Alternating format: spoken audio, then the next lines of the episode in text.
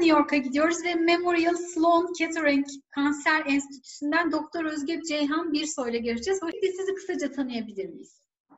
Tabii. Ee, ben e, Memorial Sloan Kettering e, Kanser Enstitüsü'nde öğretim üyesiyim. Aynı zamanda e, klinik genetik uzmanıyım ve de oradaki genetik tanı laboratuvarında direktörüm. Ankara Fen Lisesi mezunuyum. Zaten bütün bu biyolojiye, genetiğe ilgim de orada başladı. Daha sonra Bilkent Üniversitesi Moleküler Biyoloji Genetik bölümünde okudum. Sonra Boston College'da doktoram yaptım. Arkasından e, Boston Children's Hospital'da e, postdoc çalışmalarımı yaptım. Orada da e, genetik kas hastalıkları üzerinde çalıştım. Daha sonra e, klinik moleküler genetik e, uzmanlığımı Harvard Medical School'da yaptım. Ve oradaki e, genetik tanı laboratuvarında bir süre direktör olarak çalıştım. Daha sonra da New York'a geldim ve burada devam ediyorum. Sekanslamanın ne olduğunu bilmeyenler vardır. Öncelikle genom sekanslama nedir desem Hı hı, tabii. Şöyle e, genom sekanslama e, bütün tabii ki bir hücrede bulunan DNA'nın bütün dizilimini çıkarmak e, ve bunu analiz etmek. E, buna biz hani genom genomu sekanslamak diyoruz. E, tabii bu sadece o dizilimi çıkarmak. Bir de bunun analiz aşaması var. E, yani bu bilgiler ne anlama? Bu e, sekans bilgisi ne anlama geliyor onu anlamaya çalışmak var. Tabii bu işin daha zor kısmı. Ee, bizim şu anda bulunduğumuz aşamada proteinleri kodlayan kısımları e, anlama olanağımız daha fazla. Fakat e, genomun aslında daha büyük bir kısmı e, proteinlerin e, ekspresyonuyla ilgili bunları regüle eden veya daha da anlamının ne işe yaradığını bile bilmediğimiz önemli bir kısmı var genomun. Ve bunları henüz e, sekanslasak da yani o harfleri çıkarsak da onların ne anlama geldiğini henüz bilmiyoruz. E, o yüzden asıl analiz aşamasında biz daha çok proteinleri kodlayan kısmına yoğunlaşıyoruz ve onu anlamaya çalışıyoruz. Çünkü o, o, o konuda daha iyiyiz şu anda. O konuda daha çok bilgi sahibiyiz. E, bu nedenle genomda sekanslasak aslında biz yine de proteinleri kodlayan kısımlarına yoğunlaşıyoruz ve onları analiz ediyoruz diğer kısımları daha çok daha farklı araştırmalarda kullanılıyor. Yani klinik olarak genom sekanslama dediğimizde aslında biz yine proteinleri kodlayan kısımlara kısımlara bakıyoruz. Sekanslarken ne öğrendiğimizi e, anlatmaya çalıştım. Yani bazı genetik hastalıklara olan yatkınlığımızı önceden bilebiliyoruz. Fakat aslında neyi öğrenemediğimiz de önemli. Yani şunu da özellikle altını çizmek isterim. Bir insanın genomunu sekanslayarak bütün ileride gelişebilecek hastalıkları öngöremiyoruz. Yani bunun tabii ki bir sebebi her hastalık sadece genlere bağlı değil, çevresel faktörler de çok önemli. Bunun yanında bizim genomu sekanslamamız demek onun her harfinin ne anlama geldiğini anlam, anladığımız anlamda gelmiyor. Yani henüz geno, biz bu işin çok başındayız. Hala e, o harfleri okuduğumuz zaman onun ne anlama geldiği, hangi hastalık için risk oluşturduğunu anlamada yavaş, bunu yavaş yavaş öğreniyoruz. O yüzden e, yani bir insanın genomunu sekanslayarak her şeyi de önceden bilebilmemiz mümkün değil. Bunu da altını çizmek istiyorum. Güzel çalışmalarınız var. Ee, ilkinden bahsedelim isterseniz. Yeni doğanlarda ve yetişkinlerde genom sekanslama çalışmaları yaptınız. Bunlar nedir, nasıl yapılıyor? Bilgi verir misiniz? Tabii. Ee, şöyle, e, tabii ki genom sekanslama teknoloji çok uzun zamandır var e, ve birçok e, araştırmalarda ya da e, artık günümüzde e, birçok hastalığın tanısında kullanılıyor. E, biz bunun yanında e, genom sekanslayarak sağlıklı bireyleri baktığımız zaman neler bulabiliriz? Ne kadar bilgi, onların sağlığıyla ilgili ne kadar bilgi edinebiliriz? E, bunlara baktık. Ee, örneğin e, yetişkin e, popülasyonda, yetişkinlerde, sağlıklı yetişkinlerde genom sekanslayarak e, belli e, genlerin e, mutasyonlarına baktık. Burada baktığımız genler daha çok e, örneğin kardiyomiyopati hastalığı ile ilgili olan e, genlerde. E, bu ne demek? E, bu genlerde eğer bir mutasyon olduğunu bilirseniz e, kardiyomiyopatide bir geni, e, erken tanı olanağı sağlamış oluyorsunuz. Bu sayede e, hastanın acaba e, hastalığın gidişatına olumlu bir etkisi olabilir mi bu bilginin, erken sahip olmanın? Bunlara baktık. E, yani genel olarak genom sekanslayarak e, elde ettiğimiz bilgilerle kişinin e, sağlığına olumlu bir etki sağlayabiliyor muyuz? Buna baktık. Aynı şeyi e, yeni doğanlarda yaptık.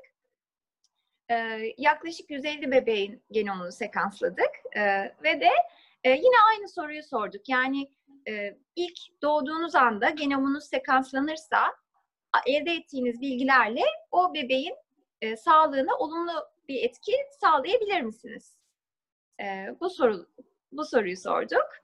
E, ve de e, bulduğumuz şey şöyle aslında bizim de beklediğimizden fazla oranda e, bebekte e, faydası olabilecek bilgiler bilgileri bulmuş olduk. Örneğin e, yaklaşık bebeklerin yüzde dokuzunda e, hastalık yapıcı, çocukluk döneminde hastalık yapıcı e, mutasyonlar bulduk.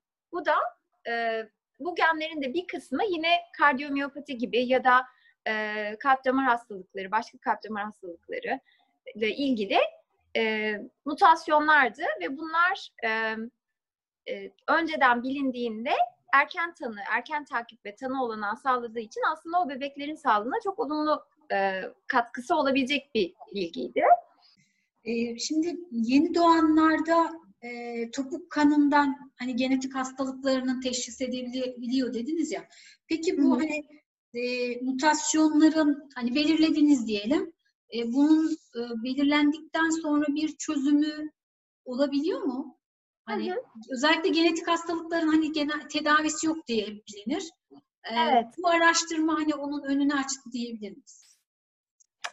Evet, yani şöyle aslında tabii ki çok kolay cevabı olan bir soru değil. Şöyle genetik hastalıkları aslında bir spektrum olarak düşünebilirsiniz. Yani tamamen genlerimizin belirlediği hastalıklar var.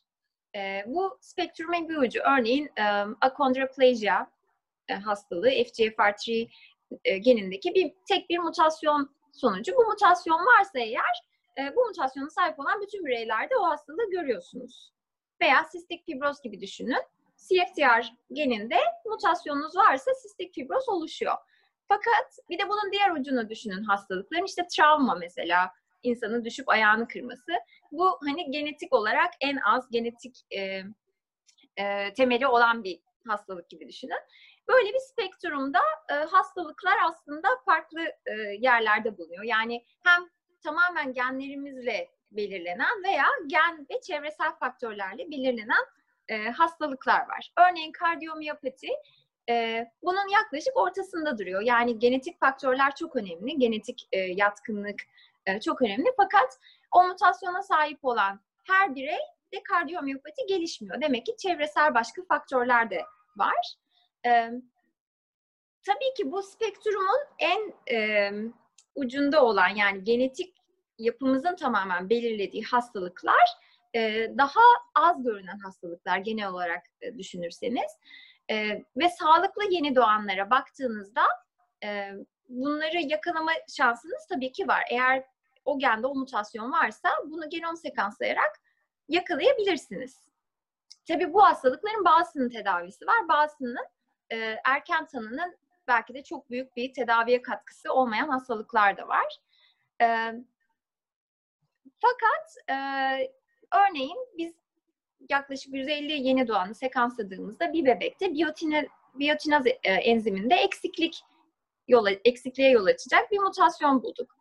Bu aslında e, e, yeni doğan e, taramasında da yakalanabilecek bir hastalık. Çünkü bunu yakaladığınız zaman, o enzimi verdiğiniz zaman erken dönemde hastalığın bütün olumsuz etkilerini ortadan kaldırmış oluyorsunuz. Yani böyle bir e, olanak sağlama e, şansınız var genom sekanslayarak. Aynı şekilde e, kardiyomiyopati gibi hem genetik hem çevresel faktörlerin katkısının olduğu hastalıkları da e, yani en azından onlara risk oluşturan faktörleri genom sekanslayarak bulabilirsiniz. Ve bebeğinizin bu hastalığa bir riski olduğunu bilirseniz bu da daha çok daha erken takip e, olanağı sağlayacağından erken tanı olanağı sağlayabilir. Yani mutlaka o mutasyonu olduğu için o hastalık gelişecek demek değil. Fakat e, risk oluşturan bir mutasyonu yakaladığınız zaman en azından ona erken takip edip erken e, tanı olanağı yakalayabiliyorsunuz. Rutinde uygulama imkanı olabilecek mi ya da var mı? Ee, şöyle, tabii ki e, hasta e, hastalarda genom sekanslamayı şu anda klinikte kullanıyoruz. E, her hastaya genom sekanslama maalesef yapamıyoruz. Bildiğiniz gibi çok e, pahalı bir yöntem. E, fakat e, en azından Amerika'da şu anda bu uygulanan bir yöntem. Eğer gerçekten gerekiyorsa e, sağlık sigortasında karşıladığı bir klinik test genom sekanslama. E, fakat sağlıklı bireylerde henüz bunu yapmak mümkün değil. Yine aslında e, çok pahalı olduğu için e, ve de e, bu testi hem yapmadan önce hem yaptıktan sonra e, genetik e, danışmanlık servisi vermek zorundasınız. Çünkü hem hastanın o testi alırken ne bek- beklentilerini anlaması gerekiyor ve de sonuçlar çıktığı zaman o sonuçları iyi bir şekilde anlayabilmesi için iyi bir genetik danışmanlık e, alması gerekiyor. Ve bunların hepsini topladığınız zaman tabii ki bu oldukça e, büyük bir sağlık hizmeti. E, ve bunu sağ, tabii ki her bireye sağlamak henüz mümkün değil. E, fakat şu anda araştırmaların e, parçası olarak, bazı klinik araştırmaların parçası olarak sağlıklı bireylerde de genom sekanslama yapıyoruz. E, ve ileride yani bundan birkaç sene sonra aslında e, bunu sağlıklı insanlarda da yani isteyenin e, gidip klinikte genomunu sekanslama olanağı bence olacak. Yani bu e, yakında olabilecek bir şey. Fakat şu anda ücreti sebebiyle e, çok kolay ulaşılabilir bir yöntem değil. Şimdi birkaç şey daha soracağım. Ee, bu hani e, dediniz ya genetik danışmanlık gerekiyor. Hani e, yeni doğan bebeklerde e, amniyosentezinde hani böyle bir bunda genetik bir sorun olabilir diyenlere mi yapılıyor? Yoksa doğunca çocukta muayene edince yeni doğan bebeği genetikçiler mi muayene edip de hani bir şeylerine bakıp da karar veriyor? Bir de bir şey daha soracağım. Bu test sadece e, sekanslama sadece genetik hastalıkları mı buluyor? Genetik olmayan yani hani başka hastalıkların da e, erken teşhisi için fikir veriyor. Hmm. Ee, yani şöyle yeni doğan bebeklerde şu anda sağlıklı bebeklerde uygulanmıyor bu. Biz bunu bir araştırma e, çerçevesinde yaptık. E, fakat hastaysa eğer bebek tabii ki onun klinik e, moleküler e, tanısını koymak için uygulanan testlerden biri olabilir genom sekanslama. E, bu eğer e, öncelikle başka daha kolay testler genellikle denenir. Onlarda bir sonuç alınmazsa genom sekanslama da uygulanabilir. Ama şu anda sağlıklı bebeklerde uygulanan bir yöntem değil. E, ve tabii genom sekanslayarak genetik altyapısı olan hastalıkları e, tanısını sağlayabiliyoruz. Onun dışında bir e, hastalığı tabii ki bulmamız gen, genomu sekanslayarak mümkün değil. E, ve e, dediğim gibi genetik hastalıklarında hepsini genom sekanslayarak bulmamız tabii ki mümkün değil. Yani bir kısmını yakalayabiliyoruz. E, ve de direkt sadece gen, gen, genetik bu genetik bir hastalıktır demediğimiz örneğin daha kompleks kardiyovasküler hastalıklar gibi kalp damar hastalıkları, diyabet gibi hastalıkların bazı risk faktörleri var biliyorsunuz. Buna tek bir gene bakarak bu mutasyon olduğu için sizde şu e, kalp damar hastalığı olacak diyemiyoruz henüz. O aşamada değiliz. Fakat en azından bu risk faktörlerine sahip olup olmadığınızı bulmanız mümkün genom sekanslayarak. E, şimdi topuk kanında normalde e, bizim e, Türkiye'de de e, yeni doğan taraması yapılıyor. Tedavisi mümkün olan e, bildiğim kadarıyla dört e, hastalık için e, yeni doğan taraması yapılıyor ve e, bu çok önemli tabii ki yani hani o anda e, yeni doğduğunda bebek bu hastalığa sahip olduğunu biliyorsunuz ve de e, erken yakalarsanız gerçekten e, o hastalığın olumsuz etkilerini çok büyük ölçüde ortadan kaldırabilecek bir tedavi olanağı e, sağlamış oluyorsunuz. E, Amerika'da yaklaşık 50 hastalık yeni doğan taramasında taranabiliyor. E, o yüzden ve bu genetik yöntemlerle değil, mass spektrometri yöntemiyle. Genetik şu anda genom sekanslama dünyanın hiçbir yerinde uygulanmıyor yeni doğan taramasında. Fakat MESPEC uygulanabiliyor. Ve umarım ülkemizde en azından bu 50 hastalık e, taranabilir. Yani bu 4 hastalıkla sınırlı kalmaz. E, ve de en azından şu anda var olan teknolojiyi umarım ülkemizde de uygulayabiliriz ki en azından yakalayabileceğimiz hastalıkları önceden yeni doğanlarda yakalayabiliriz.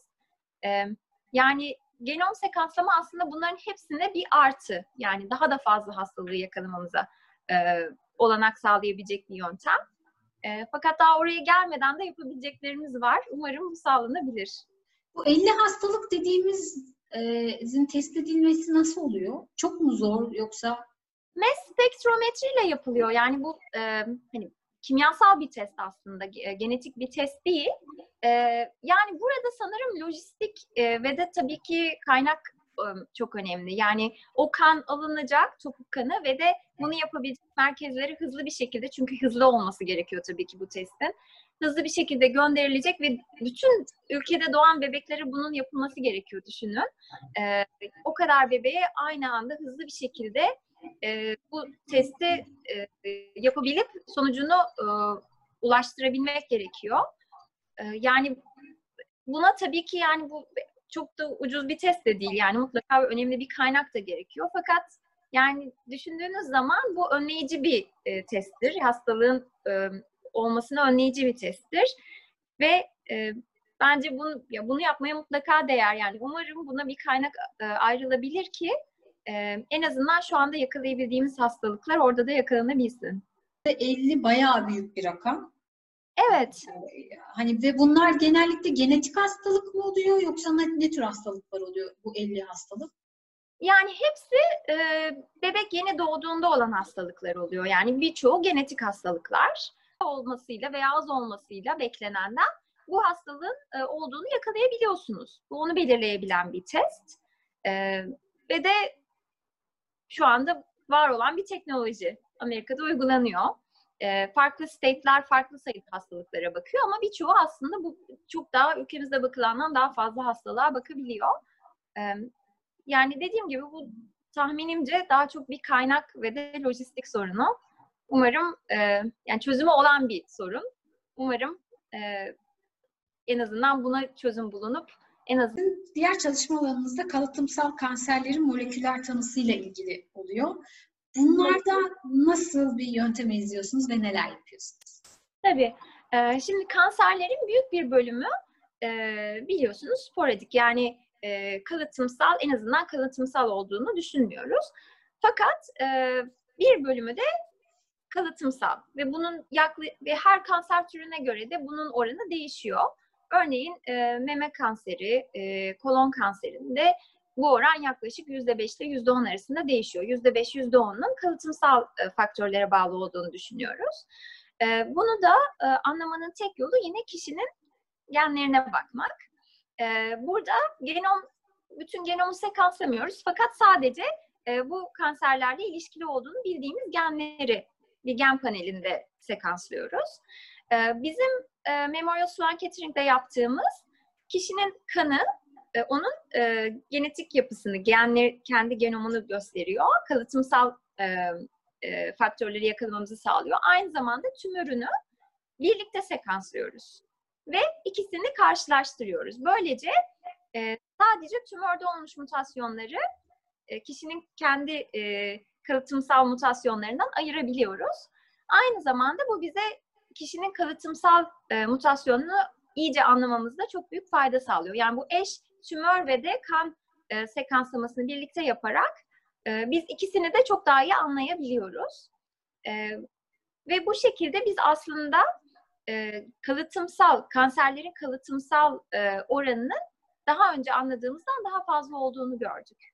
Yani bu oranın aslında yüzde beş, yüzde ondan bile daha fazla olabileceğini gördük. E, bu konuda çalışmalarımız tabii ki daha devam ediyor. Henüz e, e, devam eden çalışmalar. Ve farklı kanser türlerine göre değişiyor tabii ki bu arada. Peki bu kanser tanısını koyarken hani e, hiç kanser olmamış ya da ailesinde kanser hikayesi olanlara mı yapılıyor? E, yoksa hani belli bir kansere yakalanmış kişilere mi yapılıyor? Hani e, erken tanı dediniz ya hani erken tanı da daha kolay çözüm bulunabiliyor diye. Hani kimlere daha çok yapılıyor bu? Evet, normalde e, bu e, genetik testler e, her kanser hastasına yapılmıyor maalesef. Ancak aile hikayesi varsa ya da e, kanser e, beklenenden e, çok daha erken yaşta oluşmuşsa e, o zaman daha kalıtımsal olma ihtimalinin yüksek olduğu düşünülüyor ve sadece bu hastalıkları. Klinikte şu anda bu test genellikle böyle hastalara uygulanıyor. E, fakat biz bunu kendi e, enstitümüzde e, bütün hastalara yapmaya çalışıyoruz. Ve o zaman da gördüğümüz gerçekten aslında aile hikayesi olmayan veya çok genç yaşta oluşmamış, sizin kalıtımsal olduğunu tahmin etmediğiniz hastalarda da aslında kalıtımsal mutasyonların olduğu. Yani o nedenle e, aslında bütün hastalarda bunu yapmayı amaçlamalıyız. Yani bütün hastaları e, tarayabilmeliyiz ki hepsinde kalıtımsal bir e, mutasyon varsa bunu yakalayalım. Bu neden önemli? E, birincisi e, hastanın e, başka kanserleri de genetik eğer kalıtımsal bir mutasyonu varsa başka kanserlere de riski olabiliyor. Örneğin e, meme kanseri olan bir hastada eğer BRCA1, BRCA2 genlerini birçok e, insan biliyordur. Bu genlerde bir mutasyon varsa aynı zamanda yumurtalık kanserine de e, risk oluşturan bir faktör. Ve bunu bilerek önceden e, önlem alabilmek, e, ameliyat olabilmek ve de e, bunu önüne geçebilmek mümkün. O yüzden hastanın e, kendi sağlığı için bu önemli bir bilgi. Ayrıca bazı e, ilaç, şimdi bu e, kalıtımsal faktörlerin bazılarına bağlı özel geliştirilmiş ilaçlar var. Yani bu mutasyonunuz varsa e, sizin tedavinizde özellikle o ilaçlar kullanılabiliyor. Yani tedaviyi de etkileyebilen bilgiler alabiliyorsunuz. Aynı zamanda bu tabii ki aile bireyleri için de çok önemli bir bilgi. Çünkü sizde bu mutasyon varsa e, aile bireylerinizin de aynı mutasyon taşıma olasılığı tabii ki var. Ve onlar da e, test olarak bunu önceden öğrenebiliyorlar. Böyle bir kalıtımsal e, risklerinin olduğunu önceden öğrenebiliyorlar. Bu nedenle aslında çok önemli bütün hastalarda bunu yapabilmek. Angelina Jolie'nin yaptırdığı test bu mu oluyor? Hani sonrasında evet. e, ameliyat oldu, herkes evet. niye yaptı diye sordu. E, önlem evet. almak için e, bu testi yaptırıp ondan sonra mı o oldu? Evet, aynen öyle.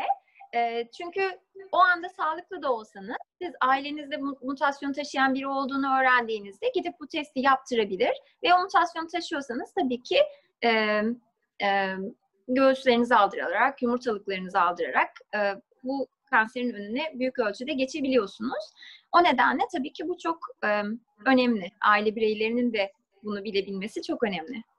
Bir de meme kanseri, rahim kanseri mi sadece bu testlerden belli oluyor? Hangi tür kanserler daha anlaşılıyor? Ee, yok sadece onlar değil kalıtımsal olan. Aslında birçok kanserde e, kalıtımsal e, faktörler var. E, kolon, kolon kanseri içinde bu geçerli. E, daha düşük oranda da olsa bazı mide kanserlerinde. Tabii ki çok daha az görünen aslında mesela retinoblastoma gibi retinada oluşan bir tümör var. Yani bunlarda genetik olma olasılığı daha da fazla. Yani birçok kanser türünde aslında kalıtımsal faktörlerin önemi var. Çok teşekkür ediyorum. Ee, yani çok güzel bilgiler öğrendim.